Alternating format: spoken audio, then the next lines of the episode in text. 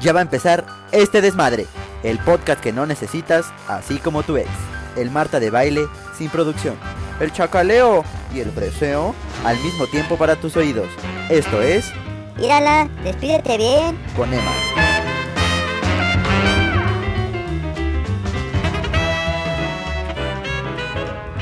Muchachos, bienvenidos. Bienvenidos una semanita más a este su programa favorito. Eh, capítulo 17, estamos cerca de llegar al 20, cerca de llegar al primer aniversario de Ir a la Despierte Bien.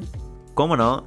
Esta semana tenemos una plática muy muy interesante con, con René Said, que orgullosamente, y lo platicamos justo en la entrevista, es mi maestro de, de Unitec, eh, donde él eh, estuvo trabajando mucho tiempo en COPRED, que es la Comisión para Prevenir la Discriminación. Platicamos eh, la discriminación en las mujeres, el lenguaje inclusivo. Eh, ¿De qué más platicamos, mi querido producer?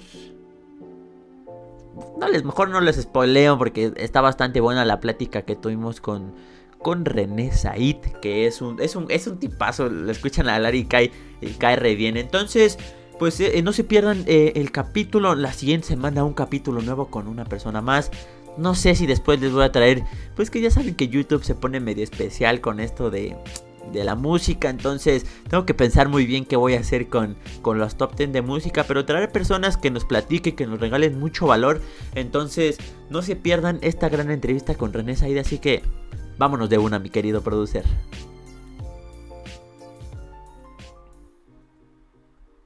Estás escuchando, estás escuchando.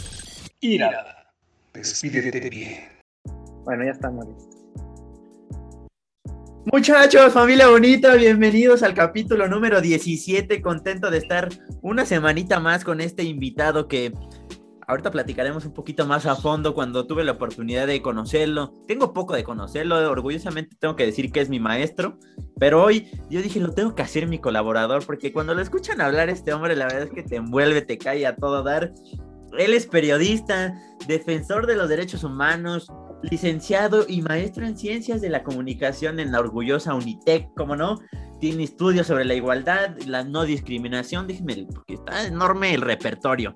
Este, entre los que destacan Ya, la ya, y párale, ya, y párale. sexual, de género, esto le ha permitido ser ponente, articulista y analista en todos estos temas de espacio donde nos puedan encontrar. Ha conducido y producido programas de radio. Durante cinco años colaboró en el Consejo para Prevenir la Discriminación en el COPRED.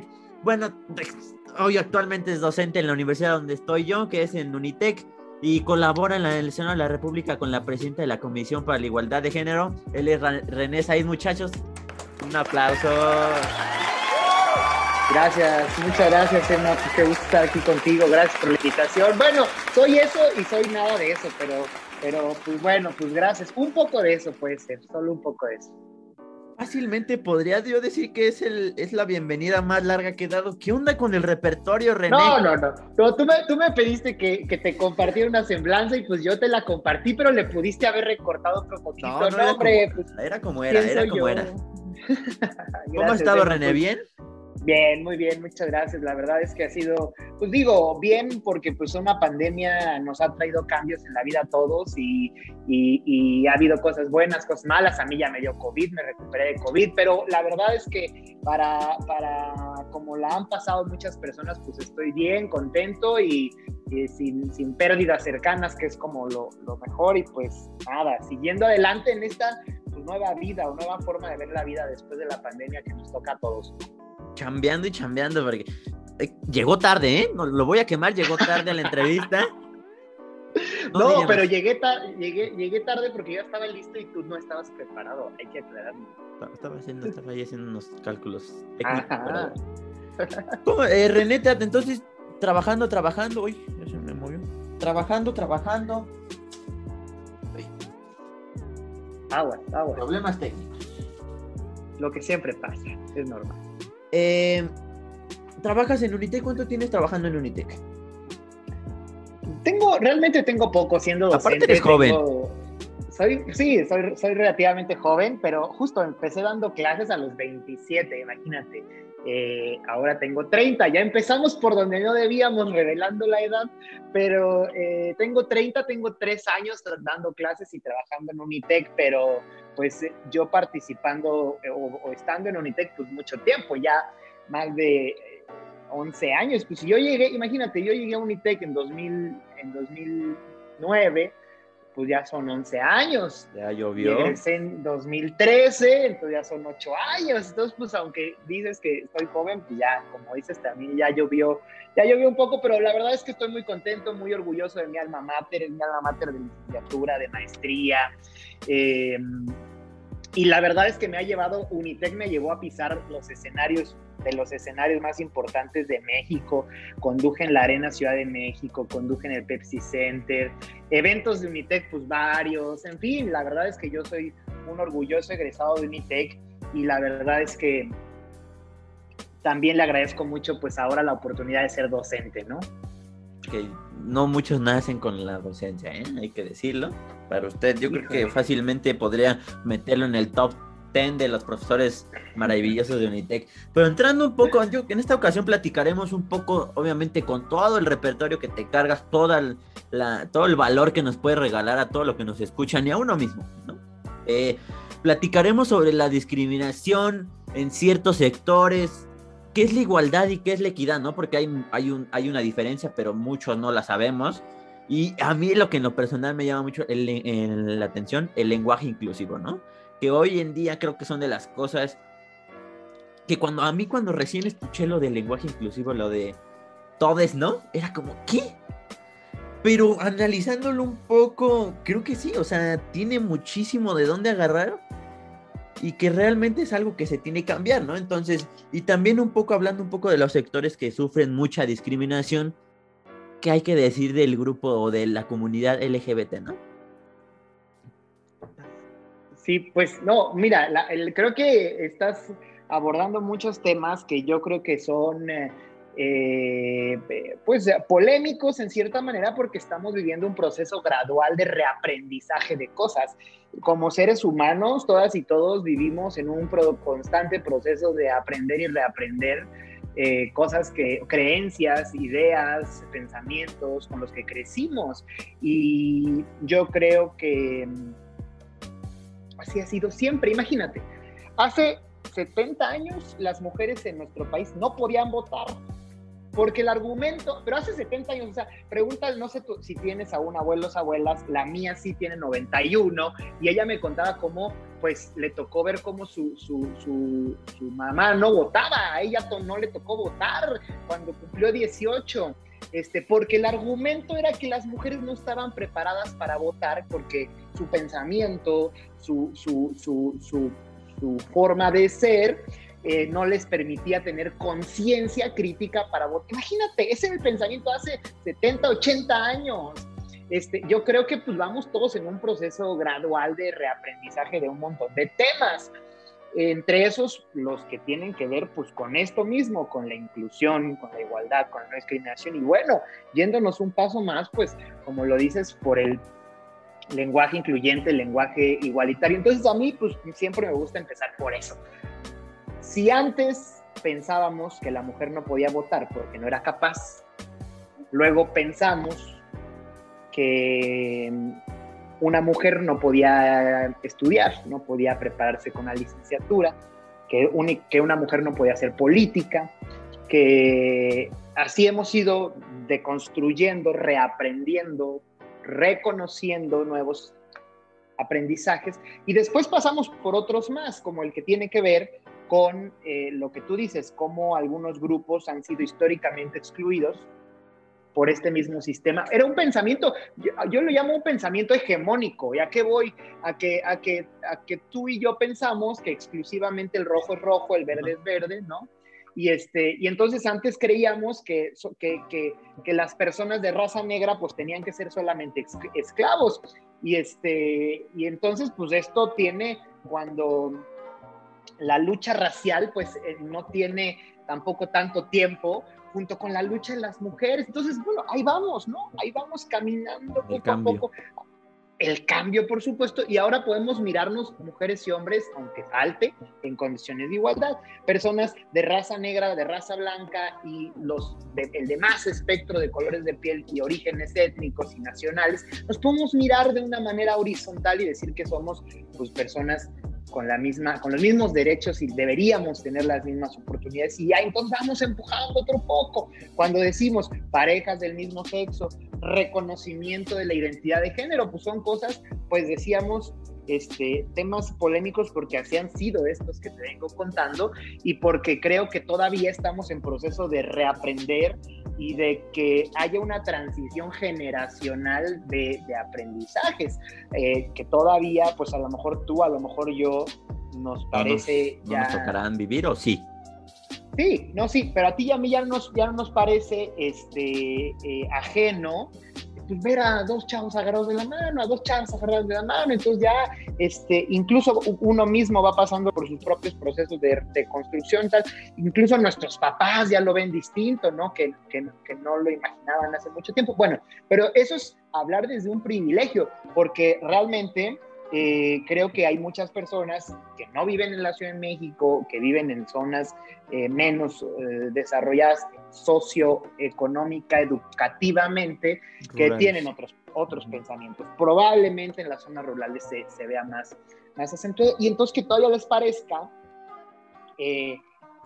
necesario que la mujer se dedique solo a la cocina, solo a la casa, que no pueda quitarse el mandil, que todavía le, digan, si, si sale el hijo güerito, le diga, ay, qué bonito está tu hijo güerito, qué bonito su Pero si sale morenito, bueno, pues este, está, está bonito, pero está morenito. Es decir, pues eso sigue estando aquí en la cabeza. Bueno, si eso sigue en la cabeza, pensar que un chavito de 15 años, 16, en un contexto así de adverso, pueda salir del closet y decirle, mamá, papá, soy gay, este, mamá, papá, soy lesbiana, pues imagínate. Entonces, pues sí hemos avanzado como dices, pero creo que pues la chamba, pues todavía eh, nos, falta, falta. mucho por recorrer. Y, que, y justo hablaba, bueno, platicaba con una persona afuera, estos prejuicios y estos estereotipos que siguen y todavía tenemos, ¿no? Por ejemplo, y me lo... Y, tiene que ver, y la persona con la que platicaba también está metido en esta, en esta parte, me decía, piensa en una mujer lesbiana.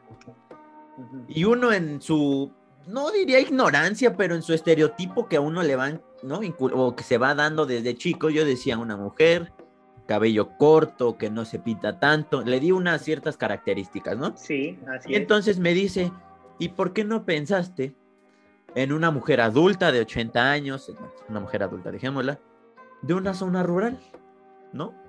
Nunca, o sea, no, no tenemos este conocimiento y son estos, estos estereotipos que nosotros cree que vamos creciendo y que, y escuché justo una, frase que decía, aprender para desaprender, ¿no? ¿Por qué? Porque nosotros crecimos con todas estas partes, ¿no? Entonces creo que tienen, tienes mucha razón en esta parte de, en general todo, ¿no? Pero quería dar como ese punto, en, poner ese contexto de, de los estereotipos y de los prejuicios que tenemos en cuanto a, a, ciertos, a ciertos sectores, ¿no? Y, fíjate que no está mal, tampoco, o sea, a lo que voy es que, a ver, eh, mucho se ha hablado que si somos generación de, cristal y que si todo nos ofende, yo más bien prefiero decir que somos una generación de un despertar de conciencias, que ya nos indigna ver que a una chava la manocen en la calle, que ya nos indigna que le digan este negrito a una persona pues con tez morena, que ya nos ese tipo de cosas. Ahora, este, eh, eso es un poco, y lo otro que tú dices que a mí me parece clave es que al final del día estamos eh, como seres humanos, a ver, si yo te digo, este, piensa en un dálmata, pues tú piensas en un dálmata eh, blanco con manchitas negras. Este, eh, muy probablemente si la genética evoluciona o si otra cosa sucede, pues tengamos que reaprender que los dálmatas no son solo de ese color. Eh, lo mismo un poco con eso, al final del día hemos sido construidos con muchos estereotipos sociales que sí nos han ido dañando, nos han ido perjudicando como sociedad, pero que nos cuesta un poco de trabajo deshacernos de ellos. Entonces, claro, si tú le dices, oye, ¿cómo piensas a una cómo, cómo imaginas a una mujer lesbiana? Pues la piensas con ciertas características que que no significa que no haya mujeres con este estereotipo. A lo que voy es que hay diversidad dentro de la diversidad y que eh, por supuesto que, que en, lo, en, las épocas anteriores, pues uno decía, no, lesbiana, Lola la trailera, ¿no? Entonces, pues ese era como el, el primer pensamiento. No, o sea, pues no dudo que haya mujeres lesbianas con esa apariencia, con ese estereotipo, pero no todas son así. Y las que deciden vivir su vida como lesbiana muy femenina, pues qué chingón. Y las que deciden vivirse con una apariencia más masculina, pues qué chingón. Lo mismo con los chavos gays, o sea, pues este, eh, claro que nos han insertado en la cabeza los medios de comunicación y la sociedad misma que un chavo gay es estilista, este, usa pantalones pegados, amanerado, este, eh, así, con esos estereotipos. Oye, René, pero esos estereotipos existen, son reales. Sí, pues habrá chavos que sí sean estilistas, que sí usen un pantalón pegado, que sí sean amarillos, y no está mal. Este, pero no, no, solo es ese estereotipo, sino hay otros más. Quienes se viven más masculinos, quienes, este, en fin, hay un gran abanico. Entonces, no nos debemos de sentir culpables este, en esta generación porque ya estamos reaprendiendo y si te pregunta tu amigo, tu amiga con la que platicaste, oye, pues tú qué piensas cuando te digo una mujer lesbiana, pues no está mal que así la pensemos. Mal, tú es, mal estaría que tu respuesta hubiera sido, no, ni, no quiero hablar de ese tema, chale, este, me caen muy mal, este, eh, guácala con las lesbianas. No, entonces, pues ese sí hubiera sido un, un grave error tuyo. Pues no, pues si a mí me preguntan, este, eh, eh, ¿qué pienso, cómo imagino una persona indígena? Pues como yo que te voy a responder, a lo mejor una persona ataviada con un traje típico, vendiendo artesanías de tez morena. Oye, pero no todas las personas indígenas son así. Bueno, no, ese es cierto. Hay unas que sí, y hay otras que pues son, ya son ingenieros, arquitectos, directores de empresas, y son orgullosamente indígenas de Oaxaca, de la Sierra de Michoacán, de, en fin, pues, o sea, eh, claro, no hay que sentirnos culpables de los estereotipos, hay que cuestionárnoslos, sin duda, y, este, y pensar que hay diversidad dentro de la diversidad y que eso pues nos enriquece como sociedad, pues, ¿no? Si pusieras, René, si pusieras en un balance más como cuantificable, ¿en qué, en qué, de 1 a 100, en qué crees que vamos en este cambio de, de aceptación y de, y de igualdad y de toda esta cosa. Siento que están, yo siento que están muy relacionadas todo esto, ¿no? Y por eso quise como abarcarlo. ¿En qué, en qué porcentaje crees que vamos de este cambio? Porque yo por ahí leía que nos, que nos iba a tocar por lo menos 100 años para un cambio, ¿no? Que se viera un cambio real. no sé, no sé, yo creo que son pronósticos eh, poco acertados. Eh, yo creo que es la pregunta del millón, pero esta pregunta yo te la puedo regresar o me la puedo preguntar de otra manera. ¿Estamos mejor ahora que antes? Y yo digo que sí, y que mucho, mucho que sí. Oye, pero es que ahora ya no le puedes decir a una persona tal, es que regreso un poco cuestionando, ah, que si la generación de cristal, yo creo que todo esto es parte de un cambio. O sea, antes chiflarle en la calle a una chava era, o sea, lo más normal, del mundo. O sea, ahora ya no, porque, porque, la, porque ni a, a ver, ni a ti, ni a mí, ni a nadie nos gusta que nos este, en la calle alguien que no tiene nuestro consentimiento. Eh, y pues así, pues, yo creo que estamos mejor que antes porque ahora exigimos lo que no queremos y lo que queremos. Entonces, ¿cuánto tiempo, cómo yo califico el avance? Este, no, no, ni siquiera, iba, iba a arriesgarme, iba a arriesgarme a contestar un número, pero sería precipitado. Yo lo que la respuesta es, estamos mejor que antes. Y hoy estamos mejor que, bueno, hoy, este, este día, eh, se acaba de aprobar la interrupción del embarazo en Hidalgo, siendo el tercer estado, solo el tercer estado de 32 que tenemos, este, en, aprobar eh, el aborto, la interrupción legal del embarazo. Estamos hoy mejor que ayer, no tengo la menor duda, pero el camino es muy largo. 100 años, pues puede ser, o sea, este, eh, desde cuándo, habría que ver desde cuándo votamos en México, desde cuándo este, se ejerce el derecho eh, al voto, pues,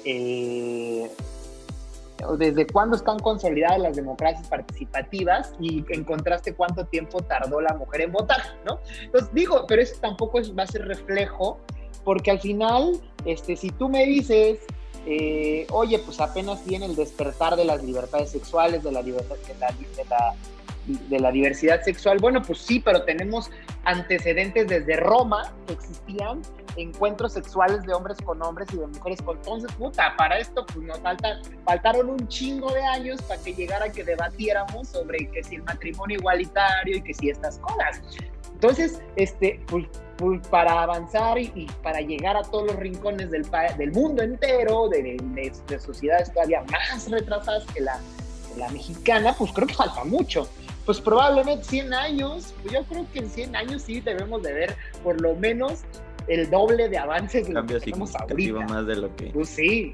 Metiéndonos ahora un poco en el tema de la discriminación y hay que ser claros en que no solo las mujeres son discriminadas en cuestión laboral, ¿eh? también hay otros sectores que hasta nosotros los mismos jóvenes, ¿no? Porque luego nos, ah, los jóvenes dicen, necesitas cinco años de experiencia, conoce, acabo de salir de la universidad, ¿no? Entonces, pero en, hablando un poco en, general, esta discriminación en las, en las mujeres definitivamente ha cambiado, ¿no? ¿Cómo lo tomarías o qué análisis harías al respecto sobre este tema? Y ahorita te voy a regalar un dato duro, como dices por ahí, en la clase de periodismo. ¿Qué análisis le podrías dar a toda esta parte? O sea, a los derechos de, las mujeres. Sí, como tal, ajá. Y en, la más de la cuestión laboral. Ah, ok. Bueno, no, es que eh, si tú volteas a ver, eh, me parece que hay que ponerlo en perspectiva. ¿Cuántos, ¿Cuántas CEOs, cuántas directoras de empresas hay? Bueno, hasta hace un tiempo todavía se llamaba el Consejo Mexicano de Hombres de Negocios, que era una agrupación de, líderes empresariales, pero pues se llamaba Consejo Mexicano de Hombres de Negocios. Tuvieron que ponerle, cambiarle hasta que llegó la primera mujer, pero apenas hace unos años, Consejo Mexicano de, no sé, líderes de negocios, una cosa así. Pero quitarle la palabra hombres, ¿por qué? Porque hasta hace unos años no había directoras de empresas, directoras generales, este, CEOs de empresas en, México. Ahora hay, ¿no? Yo creo que aún es insuficiente, pero en, este, en esta perspectiva que tú dices, me parece importante decir que nuestro país solamente por lo menos en estos 100 eh, años, desde la era eh, revolucionaria hasta ahora, este, nuestro país no había tenido más que nueve gobernadoras, en comparación con los centenares de gobernadores que hemos tenido en el país. O sea, para que una mujer llegue, como bien lo dices, a un puesto laboral de poder, de decisión, de este tamaño, de esta envergadura, pues faltaron mucho tiempo. Ahora, con las recientes elecciones, ya vamos a tener seis gobernadoras más. Es decir, en estas elecciones se ganaron prácticamente el mismo número de gobernadoras que ha habido en la historia de México. O sea, hasta, hasta, hace, hasta hace unos, unas semanas, bueno, no, en este momento nuestro país tiene de las 32 entidades del país, de, 30 eh, eh, gobernadores hombres y dos gobernadoras mujeres, la de la Ciudad de México y la de Sonora, en este momento ya ves, sabemos que hubo elecciones y que próximamente habrá sucesión, pero ¿te imaginas ese nivel? O sea, tú volteas a ver las fotos de los, de los secretarios, de, digo, ya no pasan las cámaras de diputados y senadores porque ha habido leyes que permiten emparejar el piso. Pero eh, yo en COPRED te puedo decir, por ejemplo, que el primer caso de denuncias que atendíamos en el Consejo era de mujeres discriminadas en su trabajo por estar embarazadas, aunque parezca eh, eh, que esto no sucede en 2021, sí sucede.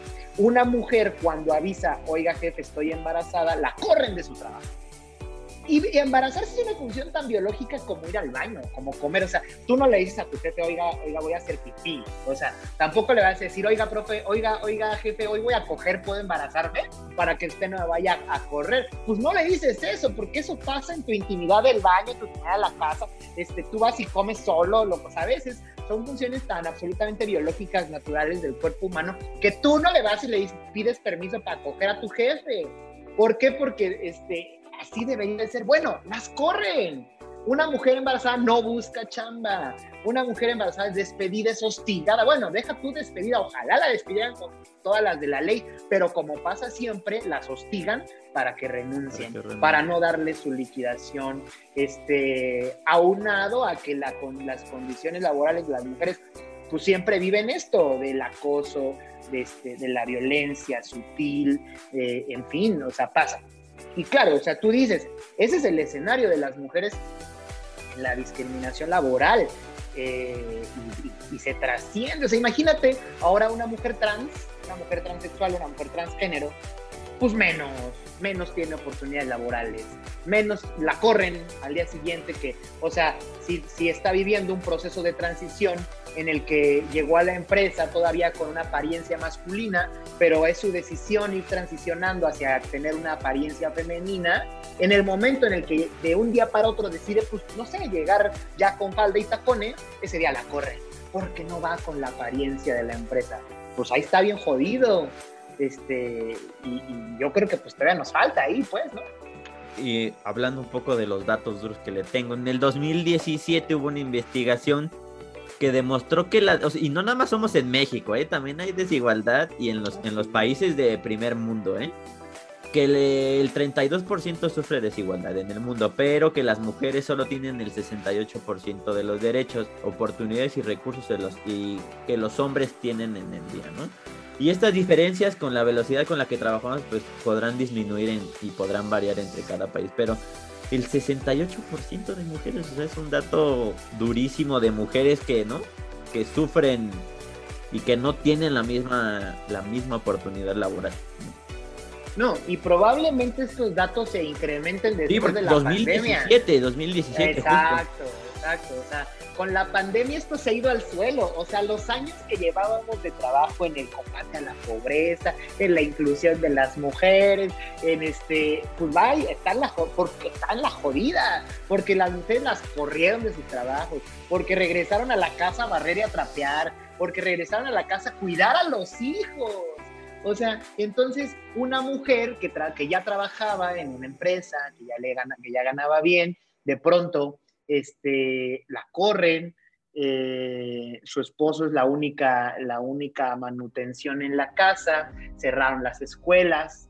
Este, no, estoy inventando un escenario muy privilegiado. Pero muy privilegiado. ¿Y cuántas mujeres no sufrieron también violencia, no? Con, esto de la pandemia jodidísimo. ¿Y qué tal que entonces tienen ahora que no, ya si tenían una trabajadora de la limpieza que iba una o dos veces a la semana, pues la mandaron a su casa porque ya no hay cómo pagarle, porque había que cuidarla y cuidarnos. Entonces ahora la mujer regresó a la casa a, a barrer, trapear, a cuidar hijos, este, a no trabajar porque solo trabaja el marido, porque ya la corrieron. De aquí a cuándo esa mujer va a poder volver a salir al campo laboral y este, aunado a lo que tú muy bien apuntas, que es que la, el, aislamiento y el encierro ha traído tantos casos terribles de violencia pues, muy espantosos, ¿no? O sea, pues, con la pandemia va jodido.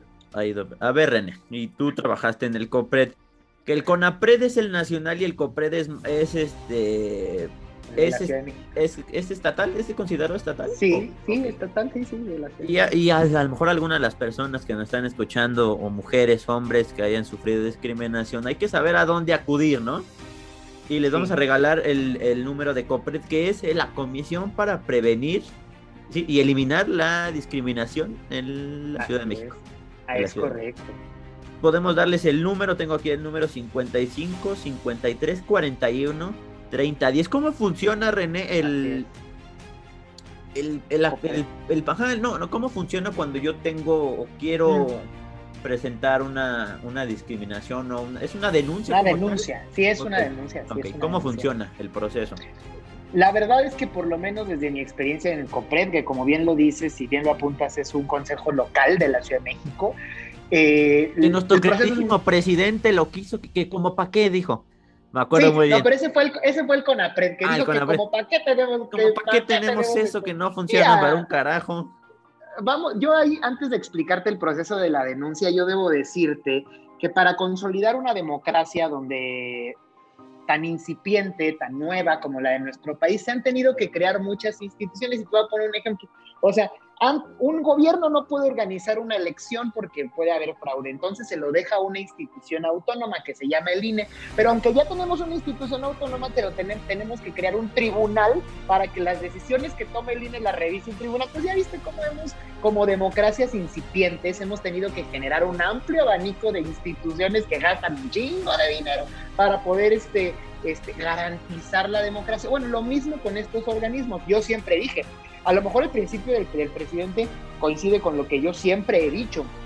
Ojalá algún día, ojalá algún día, Emma, se acabe la discriminación para que entonces ya no existan estos organismos, ¿sabes? Esa sería la única forma de quitarlos. Claro, esa sería. Eh, ojalá algún día haya un gobierno tan transparente que ya no tenga que crear un INE y después un tribunal y después bla, bla, bla, para, porque pues, simplemente una institución es tan honesta que puede hacer este, elecciones, ¿no? ¿Sabes? Esa es un poco la lógica. Entonces, claro, claro que, claro que tiene un poco de razón este, eh, quien tenga la osadía de decir que hay que eliminar estas instituciones, pero bajo, bajo un principio como este, yo siempre, incluso trabajando en Compre, decía, ojalá algún día este, yo ya no tenga este trabajo, porque este, ese día significa que ya acabamos con la discriminación, pero pues todavía no. Entonces, todavía siguen discriminando a la gente, entonces pues hay que seguir teniendo este tipo de instituciones. ¿no? Bueno, eso en cuanto a, esta reflexión que, que, que, hacías que parece muy buena. Y lo otro es que la verdad es que es muy fácil. Tú no tienes por qué saber que lo que estás viviendo es discriminación para hablar a COPRED. A lo mejor, este, eh, por ejemplo, el caso de las mujeres embarazadas es muy evidente. Ya, no sé si a ti te ha pasado en tu familia, no sé si tengas hermanos más chicos o, o, demás. Eh, pero claro que es un miedo constante de una mujer que se embaraza y decir, puta madre, no, pues este, sí, ya salí embarazada, yo creo que voy a tener que ir buscando otro trabajo, renunciar, porque pues la verdad seguro me van a correr, puta. Esa, esa mentalidad que ya está súper clavada y normalizada, pues no debe suceder. Entonces, si tú sientes que estás siendo hostigado por ser gay, por ser lesbiana, por estar embarazada, por tu color de piel, por tu, bueno, incluso por tu religión. Hay quienes, este, o sea, por ejemplo, religiones como la judía o alguna otra que tienen que ocupar sus tardes para rezar, los, o, que, o que tienen que ocupar una semana de ayuno y no pueden. Bueno, lo ideal es que entonces este, como en nuestra empresa somos súper incluyentes con todo el mundo, pues yo te voy a dar tu semana de ayuno que no tienes que venir, no sé, bueno, porque yo respeto tu religión. Eso no implica que me vayas a fallar como empleado. Pues no, lo mismo con las mujeres embarazadas, pues es su derecho tener un periodo de maternidad, ¿no? Este, pues porque es un derecho, la, la, no vienes al día que siga después de parir un hijo. Entonces, este, lo mismo, o sea, es, es esto mismo. Si tú eres una persona mormona, judía, este, tal, y sientes que te están negando tu derecho sí, este, eh, a, orar en el trabajo en un cinco minutitos, pues llamas a COPRE y le dices, oiga, esto que está viviendo es discriminación o no es discriminación. Entonces ellos ya te dicen, pues sí, porque usted tiene derecho, así como se para para tomar un vaso de agua, tiene derecho a pararse tres minutos a orar cuatro veces al día. O sea, pues, creo que no es como, no, y usted que está embarazada no la pueden correr, tiene usted derecho a sus días de maternidad, este, pero no la puede correr este, eh, por, por, por decir que usted está incapacitada de algo. Entonces hablas, te dicen, vamos a levantar la denuncia, y lo que sucede, que es algo que a mí me gusta mucho, es que estos dos organismos son organismos administrativos. Es decir, no, es, no hay ni policías de la discriminación, ni hay nada por el estilo. Entonces, ¿qué hacen? Le llaman, al, le llaman a la empresa y le dicen, oiga, usted está teniendo una presunta conducta discriminatoria. O usted, por ejemplo, tocó casos de una chava que un día llegó pintada con el pelo, una, una tienda de bolsas de ropa carísima de Polanco, este, tenía una chava que era muy buena vendedora y de pronto un día al, al otro trae, llega con los pelos rosas. Un corte ve, la corrieron. Oiga, ¿por qué la corre? Pues es que no va con la apariencia de la empresa. Bueno, pasa con la gente con tatuajes. Este, y todavía, aunque no lo crean, queridos eh, amigos y amigas, eh, esta cuestión, oye, tú hablas a Copred, oye, es que me acaban de correr eh, o me están amenazando que quieren correr por mi color de pelo, ¿no? Entonces Copred interviene y les habla, oiga, usted está teniendo una conducta discriminatoria, aguas. Pues ya, eso es sí, sí es, si tú tienes, como dices, una duda de que si estás siendo víctima de discriminación, ya si viviste discriminación y te corrieron por tu pelo, pues entonces ya Copred inicia un procedimiento en el que sus abogados mandan llamar a la empresa y le dicen, usted corrió a esta persona, le tiene, y aquí la ley dice que esto que usted hizo es discriminación, este, y, le, y, tiene usted que repararle el daño a esta persona. Entonces, ¿Es una sanción administrativa o de, o de dinero? Fíjate que se, eh, hay, hay varias cosas que apunta a tu comentario que es muy bueno. Aunque COPRED es un organismo administrativo, en la Ciudad de México existe el Código Penal y en el Código Penal sí se sanciona la discriminación, pero COPRED no persigue delitos del Código Penal, COPRED persigue una falta administrativa. Si, si de plano COPRED decide que el caso es tan grave como para recurrir a la Procuraduría de Justicia, a la Fiscalía, pues le llama a la fiscalía y le dice, invoco el código penal para que vayamos, ahora sí con policías, tras este cabrón, tras estas, personas. Pero bueno, esos son casos en los que no se quiere llegar porque siempre se apela a que a, todo lo demás, que es a lo que voy con lo que tú dices. Sí puede ser una sanción económica, sí puede ser una disculpa pública, sí puede ser que le restauren el empleo o le resarzan el daño a esa persona. ¿No? Mucha, pero pasa, la verdad es que la tasa de éxito es muy grande en el que la empresa no quiere, nunca una empresa quiere exponerse a un litigio legal, a un, a un problema legal. Entonces dice, no, no, no, espérate, espérate, ahí le paramos, ahí le paramos, ¿qué tengo que hacer para que ya no llegue más grande? Claro, porque mira, pasó mucho, pasó mucho con un caso, tiene muchos años ya esto, eh, bueno, varios, voy a decir varios, varios casos, con una empresa de pizzas que se llama Central de Pizzas, si no me equivoco, en el que corrió a unas personas trans, a unas mujeres trans, y entonces las mujeres trans lo subieron a redes y se lo estaban acabando, pero con todo, ¿no? Y este, entonces la empresa dijo, no, no, no, espérate, espérate, espérate, este, este, ¿qué tenemos que hacer? No, pues entonces, haz campañas a favor de las personas trans, este, hagamos una jornada de visita de personas trans a tu negocio, bueno, va, pues ya, en ese reacciona la empresa y entonces la empresa toma cartas sobre el asunto. Lo mismo pasó con Uber. Uber le negaba el acceso a las personas con perro guía, a las personas ciegas. Pues es como si tú te trajeras, te fracturas, trajeras este, silla de ruedas o muletas, para, tomaras un Uber, híjole joven, ¿sabe qué? Este, deja su silla y ya se puede subir al, al, este, al Uber, ¿no? Pues lo mismo con las personas ciegas. Es como de, deje a su perro y ya puede subir. Pues, ¿cómo, no? No. Entonces, Copred interviene y logra que empresas como estas tomen medidas. Entonces, bueno, ¿qué hizo Uber? Campaña nacional de Uber a favor de los perros. Hasta publicidad parece, ¿no? Que le salió de a gratis, pero... Así es, pero esa es la función de Copred. No importa si tú sabes o no que es discriminación. Habla. Te dicen, denuncias y COPRED interviene para que este, sucedan este tipo de cosas, ¿no? La verdad es que creo que es una herramienta pues, extraordinaria, la neta.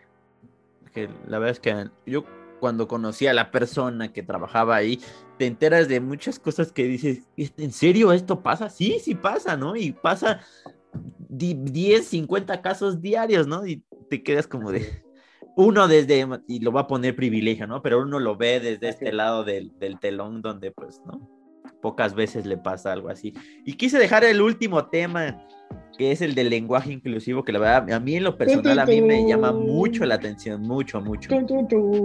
Digo, no soy el experto, pero quise investigar un poco y, justo lo platicábamos al inicio, aprender para desaprender, ¿no? ¿Cuántas palabras, cuántas oraciones, cuántas acciones no tenemos porque replicamos y porque vienen de añísimos de atrás por ejemplo, tengo, aquí me puse unos ejemplos que cuando los vi dije, no, pues sí tienen mucha razón, ¿no? Eh, los gerentes, en vez de decir la gerencia, y usted lo tiene muy marcado en sus, en sus tareas, cuando no digan todos, no digan las y los, ¿no?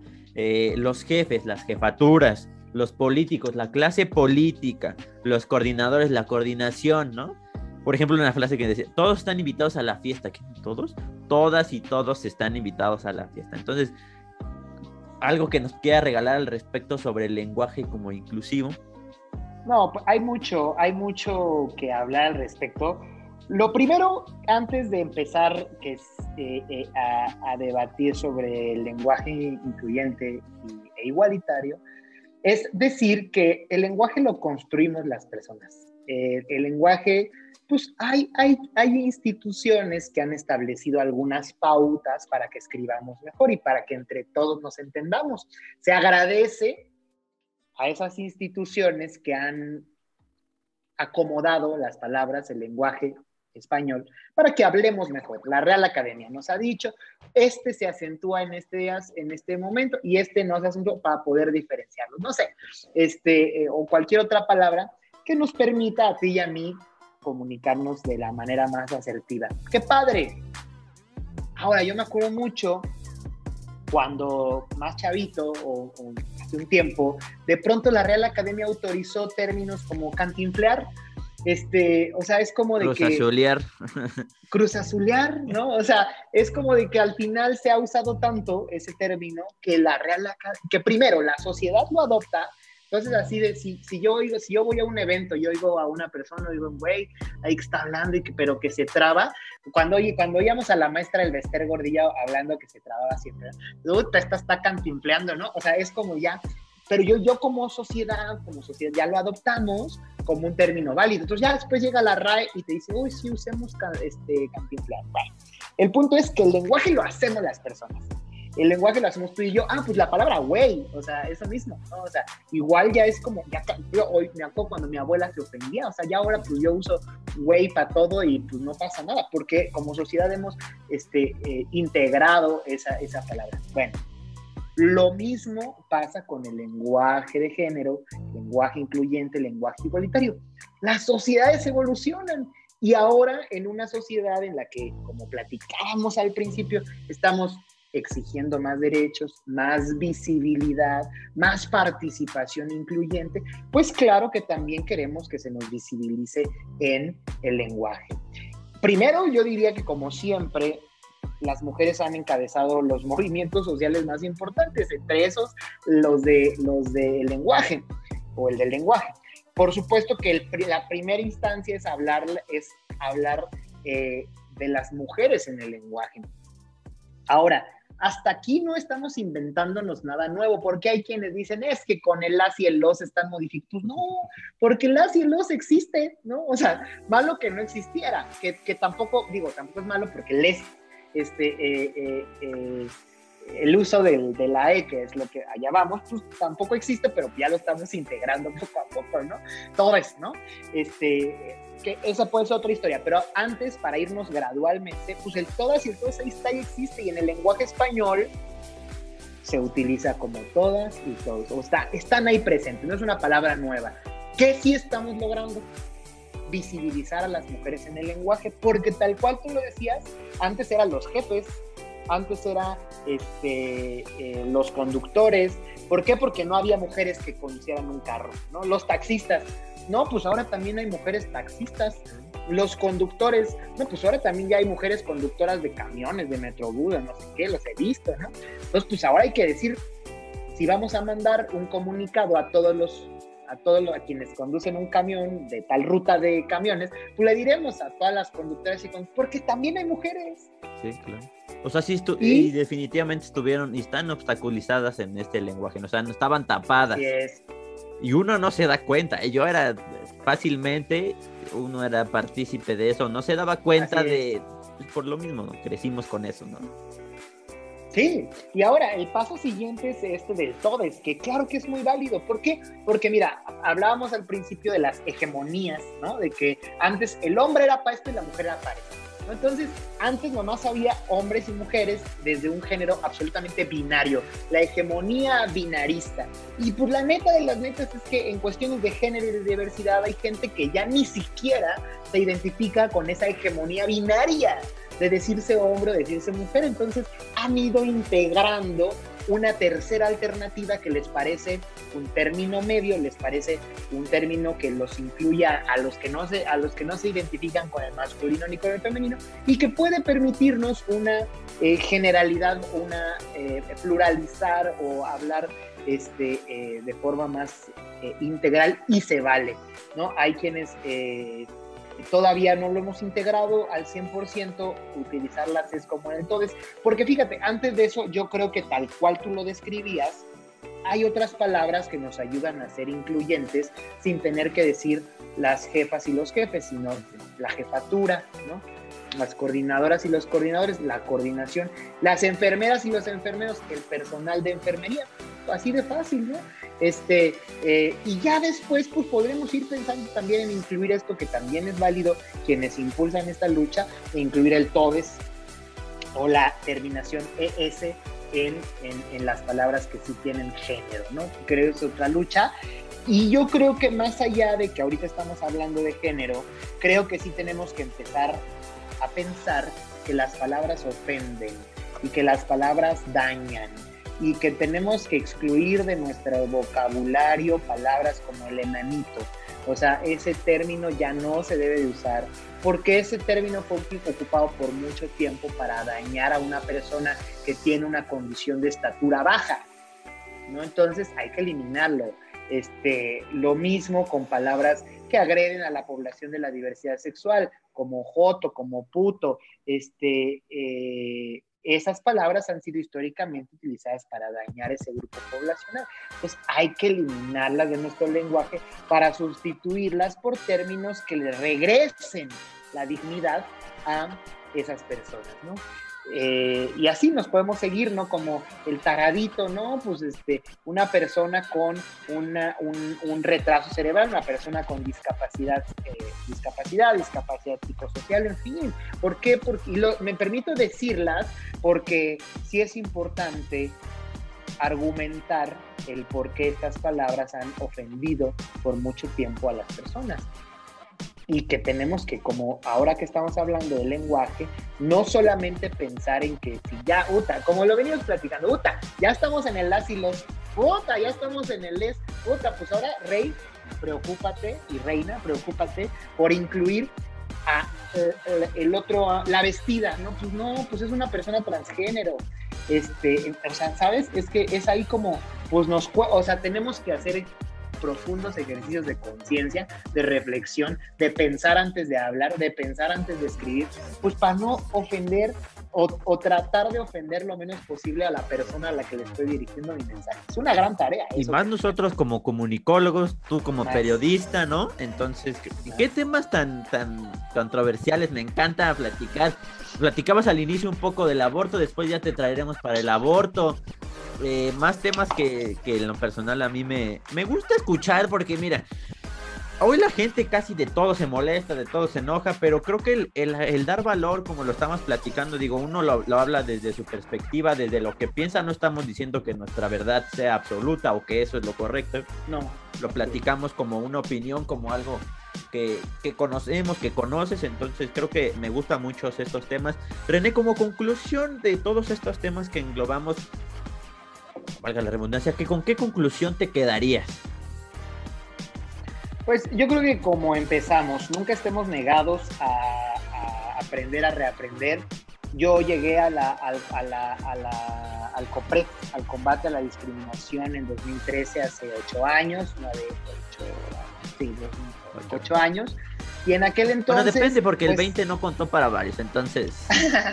No, pues sí contó porque fue mucho lo que vivimos en este año de aprendizaje. Pero este, yo llegué hace ocho años en Copred y hace ocho años no imaginábamos todavía por acá poner en el debate el, el todes, la e, la E como opción. Y yo aprendí, me forjé en el todas y todos como lenguaje. Entonces, pues a mí mismo me ha costado trabajo ir aprendiendo. y yo cuando llegué, eh, yo salí del closet desde hace muchos años, desde los 18, este, y, y, me sentía progresista. Cuando llegas a Copred y te enteras que una cosa es la identidad de género y otra la orientación sexual, es decir, que tú puedes ser una mujer trans eh, y ser lesbiana, ¿no? Entonces te quedas así como, ah, cabrón, a mí al principio, hace ocho años, me costó trabajo, o sea, ¿cómo? A ver, este, nació siendo varón, ahora se vive como mujer, porque esa es su vivencia, pero le gustan las mujeres, no, pues a mí me, a mí me, este, se me estrellaba, ¿no? Y este, bueno, pues así mismo como yo llegué hace ocho años y me sentía muy progresista, compré, porque pues ya este, estaba yo donde quería y me gustaba, y he tenido que ir aprendiendo en mayor o menor medida estas cosas, pues yo creo que la gran conclusión es que es esa la tarea. Nunca negarnos, nunca cerrarnos a que hay un horizonte más allá de lo que ven nuestros ojos al cambio. claro, al cambio, a la posibilidad de reaprender cosas que no, o sea, este, lo veo con mi familia, o sea, mi misma familia eh, le, le, costó en su momento tiempo, no, pues el hijo gay, no, pues si ya gay, lesbiana, pues puta, ya cuando llego yo, ya mi familia es muy este, gay friendly y LGBT friendly, y ya, ya ahora platico, no, a ver mamá, una mujer trans es esto, no, a ver abuelita, un hombre trans es esto, puta, está muy bien y ya lo entienden, pero va a ser un proceso. Entonces yo digo, no negarnos a estos procesos de reaprendizaje, de conocimiento nuevo, de reconocimiento, de, de, de cambio como bien lo dices, ¿no? Entonces, pues yo creo que esa es la gran conclusión y que vaya que es una tarea complicada porque implica salir de nuestra zona de confort, implica ir al estadio y decir, híjole, ya no voy a gritar puto, implica ver una persona de talla baja en la calle y ya no decirle, mira el, enanito, ¿no? Este, ¿Sabes? O sea, es como, pues ni modo, te tienes que detener un paso atrás este, antes de pensar, de hablar, de decir las cosas, y, e implica pues un cambio, una ruptura, yo creo que social y generacional y de pensamiento a la que no debemos negarnos, y pues nada, que este, yo creo que esa es la gran tarea. Pues mi querido René, muchas gracias por tu, por tu valioso tiempo de, y regalarnos este gran valor y platicar un poquito de estos temas que son candentes, eh, pero que creo que la mayoría de la gente tendría que platicar con toda la normalidad y la tranquilidad del mundo. Y creo que igual yo me quedo con la conclusión de, de este cambio. No sé por qué últimamente he escuchado mucho la palabra cambio. No sé por qué. Es que, la, es que la pandemia nos ha traído cambio. O sea, yo no soy el mismo que era hace un año. O sea, está cañón porque hemos, o sea, mira, Emma, yo sí, a lo mejor esta es otra cosa, eh, solo para concluir, de verdad que quien después de este año de pandemia no diga que no ha tenido un cambio, pues ¿dónde ha vivido? O sea, porque por lo menos el cambio lo vemos en, muchas cosas. Cuando ya no salimos a las calles, cuando ya no salimos a las playas, la contaminación bajó, este, los animalitos volvieron a salir. Es, pues eso claro que es un cambio que nos debería de hacer reflexionar que nos estamos chingando al planeta Tierra, ¿no? Eso más los otros aprendizajes personales, o sea, yo puedo decirte que ahora ya voy a terapia con el psicólogo, que ahora ya hago yoga, que ya medito. Este, yo creo que pues, el, por eso oímos mucho el cambio, porque yo esperaría que después de una pandemia tan jodida como estamos viviendo, pues todos tengamos un poco de cambio dentro de nosotros, ¿no? Y que todavía yo siento que va para largo, para una normalidad. Ya regresamos. Nunca estuvimos, nunca estuvimos, ¿no? En verde, jamás lo estuvimos. Benditas elecciones que después también te traeremos para platicar un poco de la situación de, de México, porque me encanta cómo hablas de, del tema relacionado con todos los problemas que, que envuelven a, nuestro queridísimo México, a la que la verdad yo lo amo, pero agradecerte por el tiempo, por, por el valor que, nos diste para esta, para esta pequeña plática y que, y que, y que ojalá que generemos un cambio en la gente que nos está escuchando, que pongan lo que dicen, lo que hablan en perspectivas diferentes y no lo digamos como si no hubiera pasado nada, ¿no? Entonces, muchachos, René, te mando muchos abrazos, muchos Gracias, Emma. Igualmente. Te traemos eh, para después un siguiente capítulo. Esto fue el capítulo número 17 con René Said platicando un poco de discriminación, de igualdad, de lenguaje inclusivo. Muchas gracias por haberlo escuchado. Nos vemos. Bye bye. Bye. Sí, sí, ya se acabó esto, pero nos vemos el siguiente miércoles. Yo soy Emma Calderón. Adiós.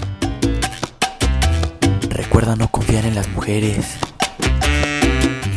Cruz Azul. Bye.